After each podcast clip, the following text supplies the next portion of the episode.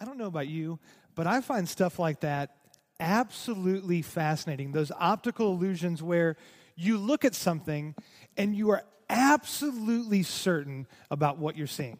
I mean, there is no doubt in your mind, and the video plays on that certainty. About halfway through, you saw that statement where it said, These two squares are the exact same shade. And I'm not sure what you were thinking, but when I first saw that, I thought, No, they're not.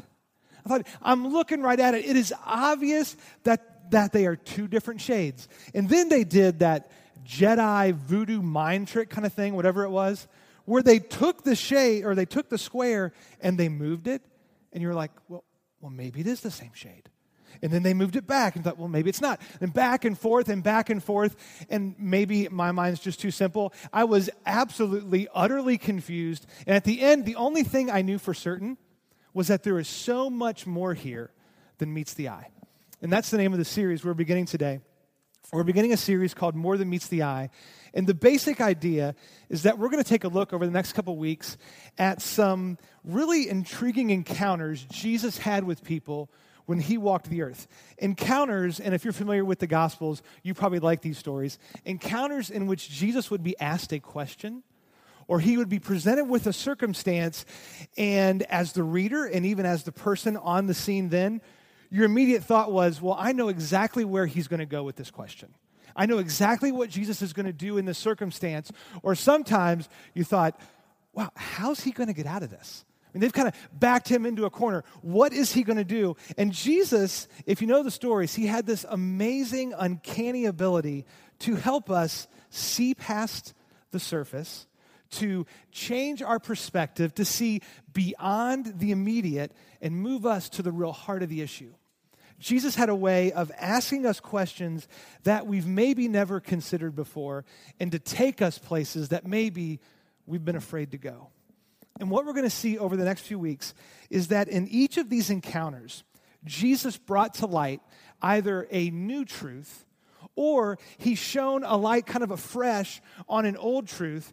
And in each of these encounters, the people are faced with a choice.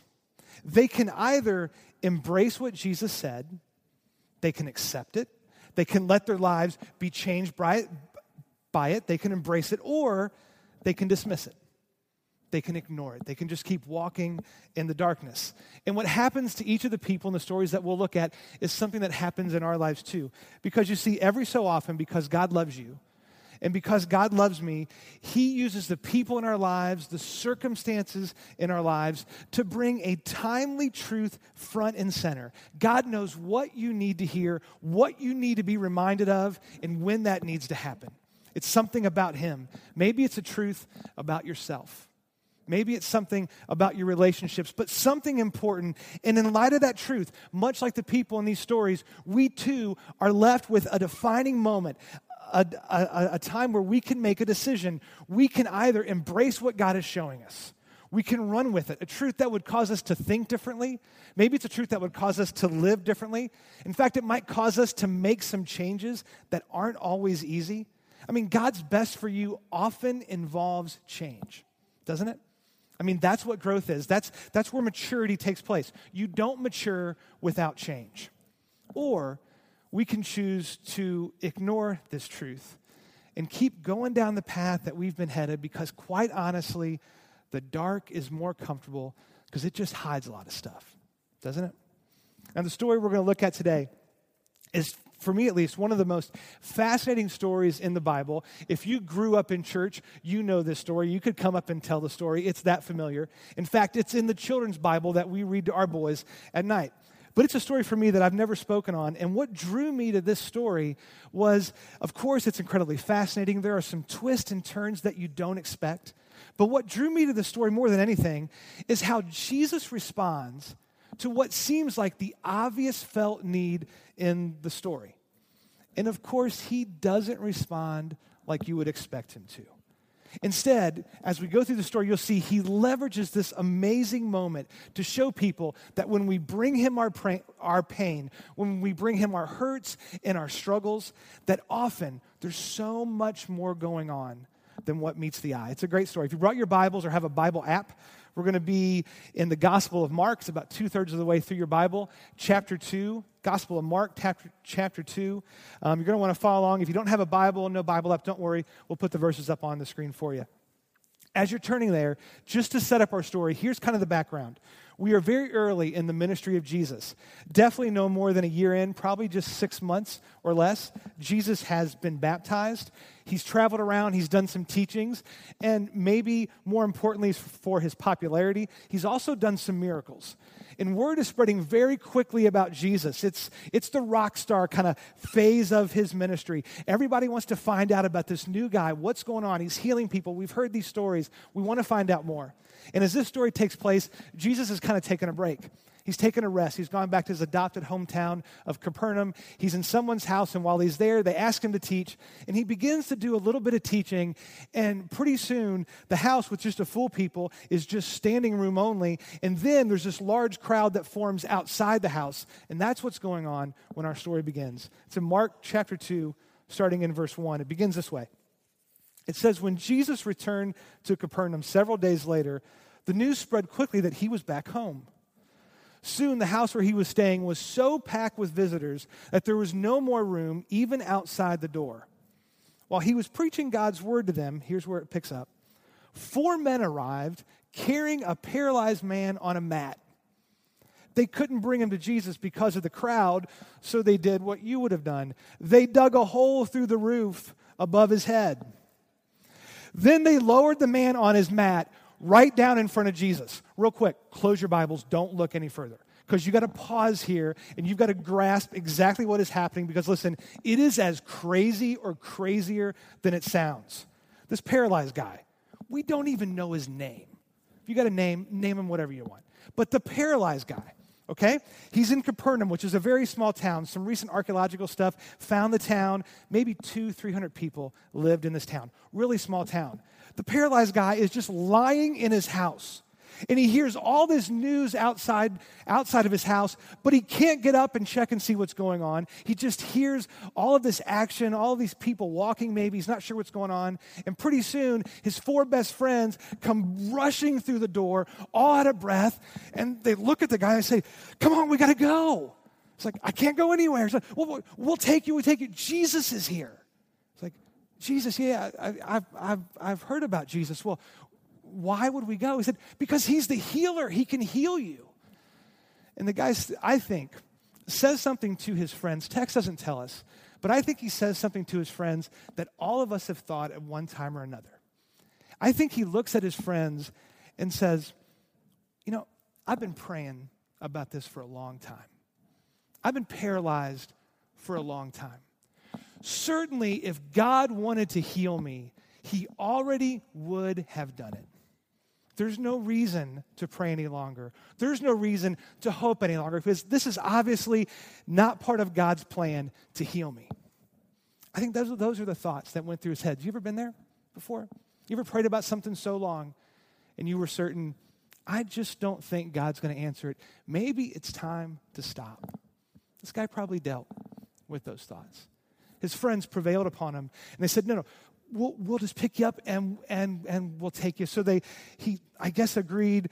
How could he fight him? I'm not sure. They each grab a corner of the mat and they make their way out of the house. And this large crowd had gone by, so the road is dusty, it's dirty. There's maybe a dusty fog in the air. And they're taking him down the road. They're coughing. They're, they go down the road, they turn a corner, and they can see the house in the distance, but they can't see much of it because there's such a large crowd outside. And they finally make their way, they get to the house they get to the house and, you, you're hoping, or they are, for some kind of Red Sea moment where the crowd would just part. These, these are all his friends. This is his hometown. You'd think the friends would move. Oh, this is great. Jesus can do one of those miracle things. Boom, we'll all move. But nobody moves.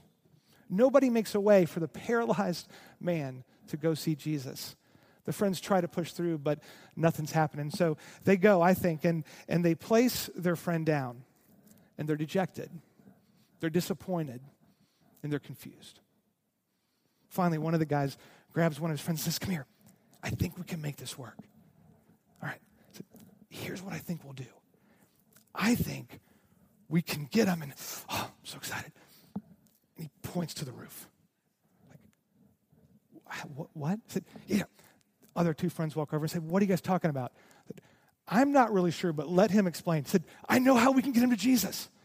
Okay, how? I said, Well, I'm thinking we, we each grab a corner and just climb up the house and get on the roof. Okay? And then what? I'm thinking we dig a hole. I'm thinking we dig a hole in the roof and just drop him right in. Like, you've lost your mind, right? I mean, this is absolutely crazy. They go back and forth, they go back and forth. And it had to be a fun conversation. And finally, I think there's this pause, and they're quiet, and they look over, and they see their paralyzed friend who's been paralyzed for who knows how long. And they look at him, and I think tears begin to well up in their eyes. And maybe they begin to roll down their cheeks. And suddenly, each one of those four guys is filled with determination. I'm going to do, we're going to do whatever it takes to get our friend to Jesus. We just got to get him to Jesus. They're going to do it. Who's going to tell the paralyzed guy? Go over and they say, Listen, um, he wants to tell you something. Okay, here's what we're going to do. We can't get in the front door. We've got another plan. We're just going to shimmy our way up the house. We'll all grab a corner of the mat. The guy's scared to death. I'm already paralyzed. You guys are going to kill me.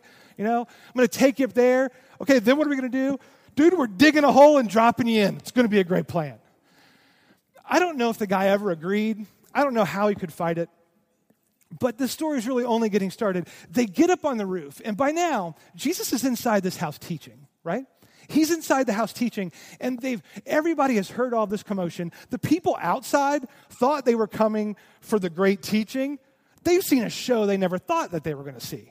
Right? So the word, it's, it's like the telephone game. The word is slowly spread inside the house. And who knows what everybody has kind of heard, but they all know something is going on, and, and the word is kind of spreading. And Jesus is still teaching. God bless him. He's still teaching. He's going on, he's doing that. But then they start to hear this scratching on the roof. And by now, the sermon is just over. I mean, everybody is looking up, and the roof is made of dry leaves and mud, and they can hear where Jesus was teaching. So they're aiming for a spot to drop him right in front of Jesus. And everybody kind of looks up, and suddenly some leaves fall, some mud fall. It's in Jesus' hair, his clothes, those unlucky people in the front row. It's just an absolute mess, and getting out of his mouth. And then a little bit of light shines in. And everybody is just looking up. And there's, there's, there's more digging. And finally, there's a good hole. And Jesus is looking up. And these friends are looking down, kind of waving, doing their thing. And it's big enough. And they look over and they go, It's big enough. Let's do it. And they all grab a corner of the mat. Everybody's watching. They grab a corner of the mat. And they've never done this before right? I don't know what kind of pulley system they had, but they slowly start to lower their friend, and he teeters and he totters. We're going to lose him. And they go back, and finally they steady it. And the poor friend, he's on the mat, and at first, all he can see are, are his friends who are above him. That's all he can see. And he gets a little lower, and he gets a little lower, and he gets a little lower. And finally, now, he's face to face, he's eye to eye with Jesus. What's going to happen next? I think the room is absolutely quiet. Everybody wants to know how is Jesus going to respond to this man? I mean, the, the poor owner of the house, right? I mean, he's off in the corner thinking, what have you guys done? Right? I mean, all this stuff is going on, but the room is quiet. And you know what I think Jesus did? I think he laughs. Because unless you are the poor owner of the house, this is just hilarious. I mean, this is just funny stuff, right? I mean, the guys dug a hole in the roof. Don't miss that. Shimmied their friend up, dug a hole in the roof, and lowered this guy right in front of Jesus. And, and it's obvious to everybody in the room why they did this, right? I mean, there's no doubt in, in anybody's mind why they went to all this trouble. They are not here for the sermon, are they? Right? There's only one reason they did this, and it's obvious to everybody why they did it. This guy, everybody knows what his biggest need is. He's paralyzed. Everybody knows what is going on. Everybody knows why they did this. And Jesus, in only a way Jesus could, is about to take this moment when everybody knows what the most pressing need in this man's life is And Jesus is going to leverage this moment to show everybody that there's so much more here than meets the eye.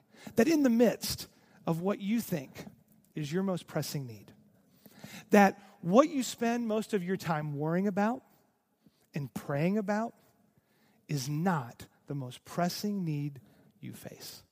Look at what happens next. Down in verse 5, Mark 2, down in verse 5 says this.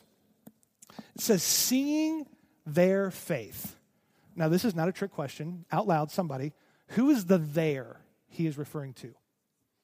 Who is it?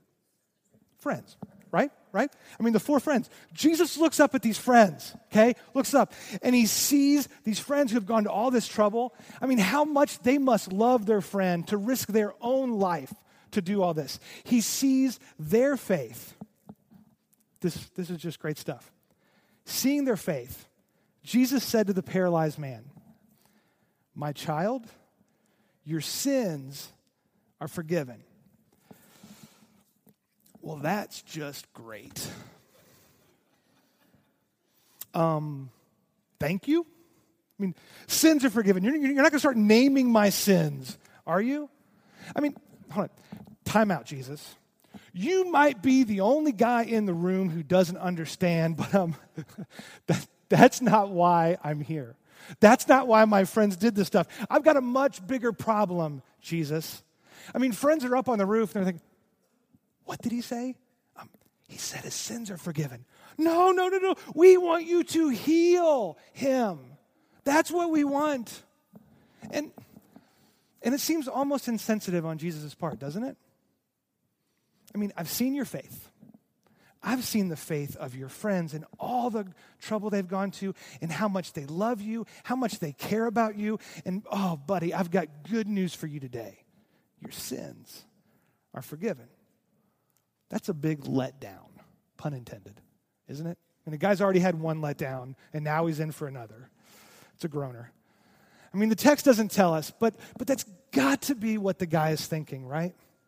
I mean, the audience was so excited because some of these people, they didn't come for the teaching. I mean, they had heard the stories. He's, he's raising people up. They're walking. The blind are seeing. This is incredible. And then one guy brought a friend, right? And, oh, man, I told you we were going to see something cool. Guy's making a sunroof in his house and lowering a pair. This is going to be great.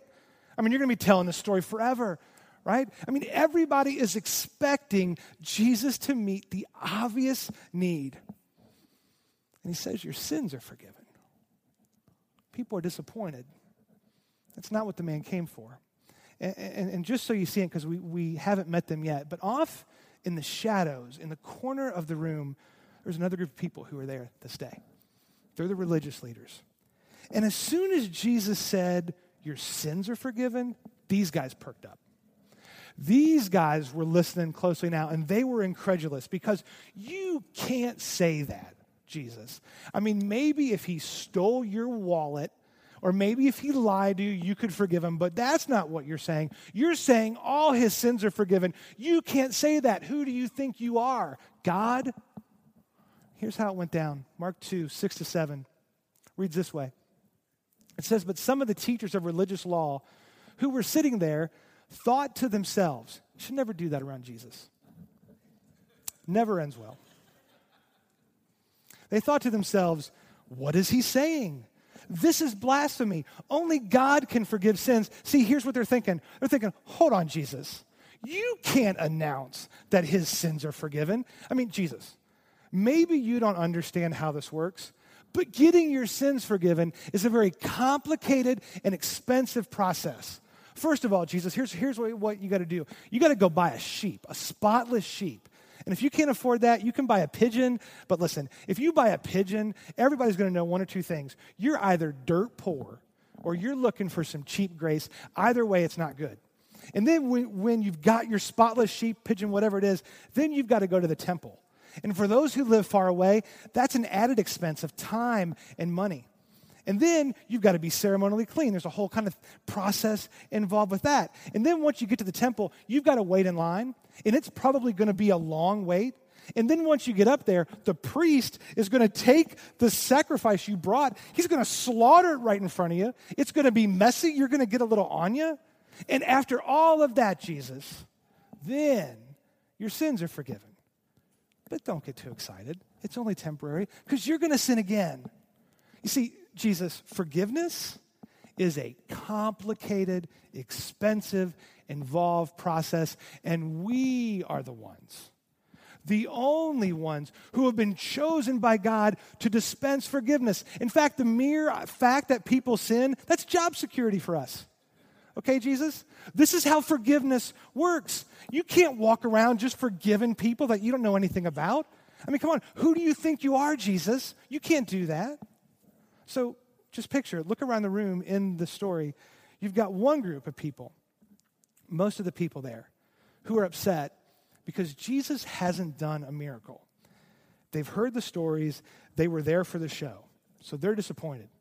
Then you've got the poor paralyzed guy who's lying there and saying, Hey guys, you're to have to hoist me back up. I didn't get healed, I got my sins forgiven. Right?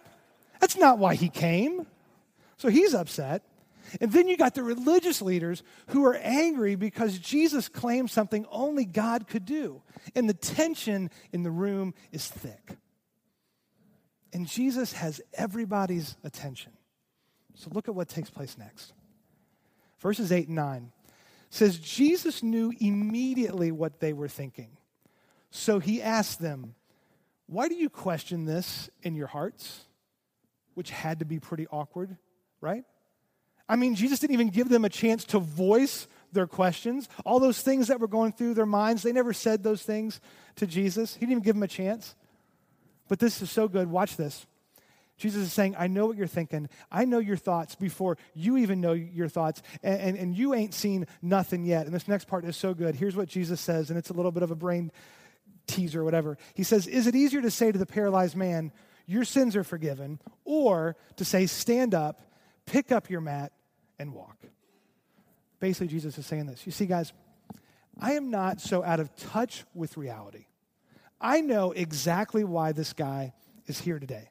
I know why his friends brought him here and all the trouble they went to. I know why they literally drug him up the house, made a hole in the roof, and lowered him down. I know what this guy's most pressing need is. I know why he's here.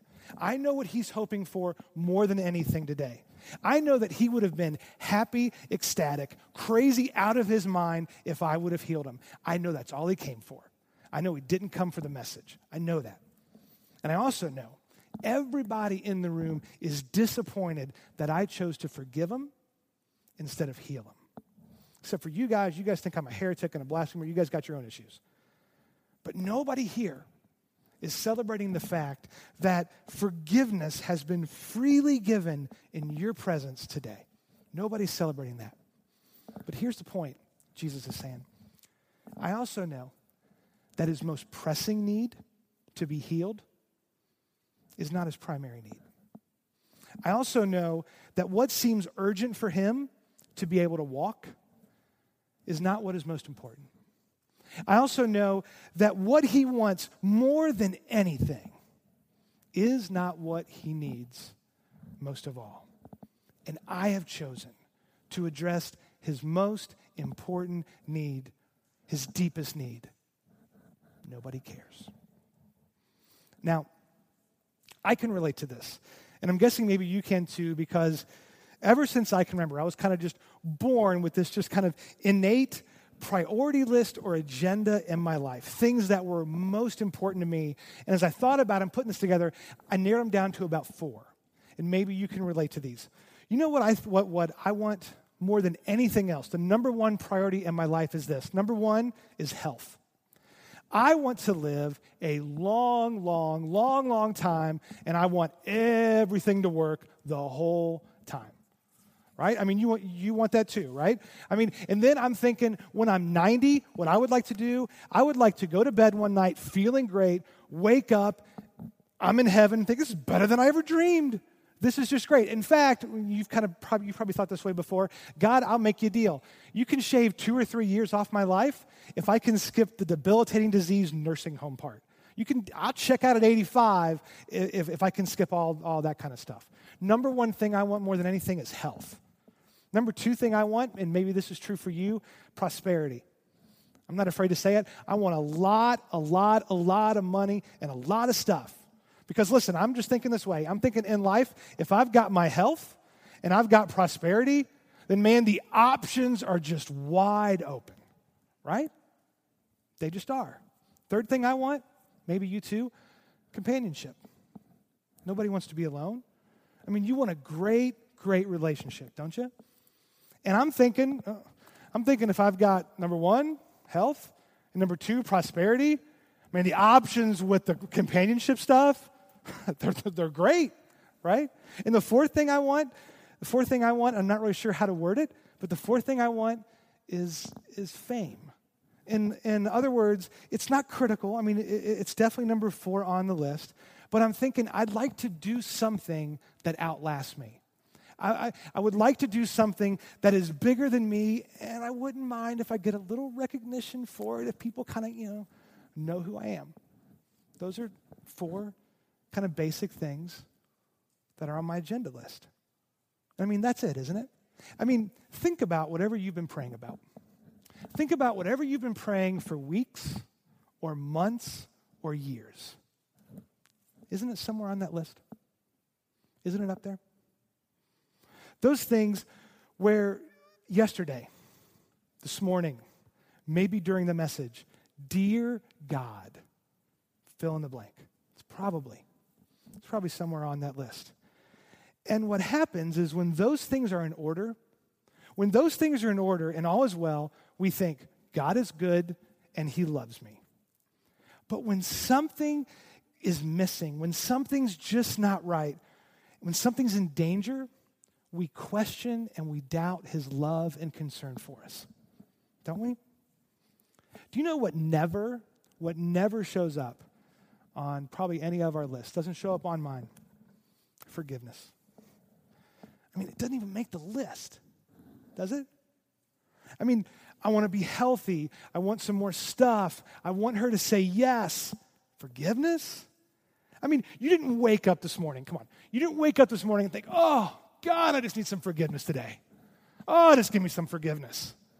Doesn't even make the list. And, and listen, if you're here this morning and you're not a Christian, if you're not a follower of Christ, let's be honest, just, just you and me, you're not even sure you need this, right? I mean, sin? Sin, sin is such a churchy word. You're not even sure you've sinned, right? I mean, you think, okay, I've made some mistakes. I mean, back in college, there was that thing, everybody experiments in college. Come on, I mean, you know, but I'm a good person. I've sinned, forgiveness. I'm a good person. I mean, for instance, Thursday night, I was at Kroger. I was there. I didn't even want any Girl Scout cookies. I didn't want any at all, but I walked out, and there was that little cute little Girl Scout with her mom, and they were shivering in the cold, and I didn't want any Girl Scout, but I, I'm a good person. So I bought two, I bought four boxes of Girl Scout cookies. I'm a good person. I mean, I've eaten them all by now. I mean, it's just take two or three days and they're all gone, but I'm a good person. Forgiveness, I don't need that. See, forgiveness doesn't even show up on our lists. We don't, we don't feel that need. We're not up all night thinking about forgiveness because we don't feel it. It's not urgent. And that's Jesus' point in this story. Listen, I'm not speaking from my strength on this. If you're there, I'm right there with you. Forgiveness isn't really high on any of our lists. And you know why? Here's why I think why. I think because we don't see ourselves and our lives the way God sees us. I mean, I know it's true for me. I can get so easily blinded by the temporary and the urgent and the immediate that I lose all eternal perspective. But you know, when you just catch a glimpse of your life from God's perspective, suddenly forgiveness doesn't just appear on the list, but it inches its way to the top. And when it makes it to the top of your agenda, your priority list, it's not that you're any less concerned about those other things. Don't, don't hear that. It's just that now there's a perspective. And everything is in its proper place. And, and you know what happens? It's so beautiful. When forgiveness, that relationship with God, makes it in first place, it allows you to have peace in the midst of uncertainty. Because the one thing that matters a loving relationship, eternal with your heavenly Father, is etched in stone. It is written in blood. It is taken care of. It is finished. And there's peace. The story's about to wrap up, and it's beautiful. And it's so rich, it's so full of meaning. You're, you're going to love how it wraps up. Look down at verse 9 again. We'll kind of recap that. Go 9 to 12. Here's, here's, here, here's how it finishes. It says, Jesus said, Is it easier to say to the paralyzed man, Your sins are forgiven, or stand up, pick up your mat, and walk? And, and this, this is key. It's why we're going to revisit that verse. Because here's what people are thinking. They hear that and they're thinking, Well, it's certainly easier to say, Your sins are forgiven. Anybody can say that because we don't know if they are. I mean, give me a shot. Your sins are forgiven. Mark wants a shot. Your sins are forgiven. Joe, your sins are forgiven, right? I mean, nobody knows if it's really happened. But if you say, pick up your mat and walk, the guy better get up, pick up his mat, and walk out the door, right? I mean, there's some evidence if that happened. But Jesus, we need to know do you have the authority, do you have the power to actually forgive sins? Jesus said, I'm glad you thought that. Listen to what I say next. So, I will prove to you the Son of Man has the authority, key word, that's in verse 10, underline, highlight, circle, whatever you do, authority on earth to forgive sins. Now, this is so important because, again, anybody can say that you're forgiven. But Jesus, Jesus, how do we know? How do we know that you have the power and the authority to remove the consequences of our sin? Which is death and eternal separation from God, because that's what we really care about. We really care about are you going to take away the consequences of the sins that I've done? How do we know that you've got the power to do that? And Jesus says, Let me show you. I will take away one of the consequences of sin, sickness. I'll take away this man's inability to walk, and I'll prove to you that I'm not just saying you are forgiven, but that I am forgiving you. Here's how it finishes. Then Jesus turned to the paralyzed man and said, Stand up, pick up your mat, and go home. And the man jumped up, grabbed his mat, and just walked out the door through the stunned onlookers. They were all amazed. They praised God, exclaiming, We've never seen anything like this before. And I think, I think while everybody was jumping up and down, screaming and yelling, high fiving, chest bumping, whatever they were doing 2,000 years ago, however that worked, you know what I think happened? I think Jesus got up and walked over and sat under a tree and just shook his head in disappointment because they were still celebrating the temporary and they didn't even catch the eternal. You see, I think Jesus would tell us this morning that I know you walked in those doors carrying a mat. I know you walked in those doors carrying a load of hurt and confusion and disappointment, and I will help you with that. I care about your problems, but don't miss it. I care so much more about you.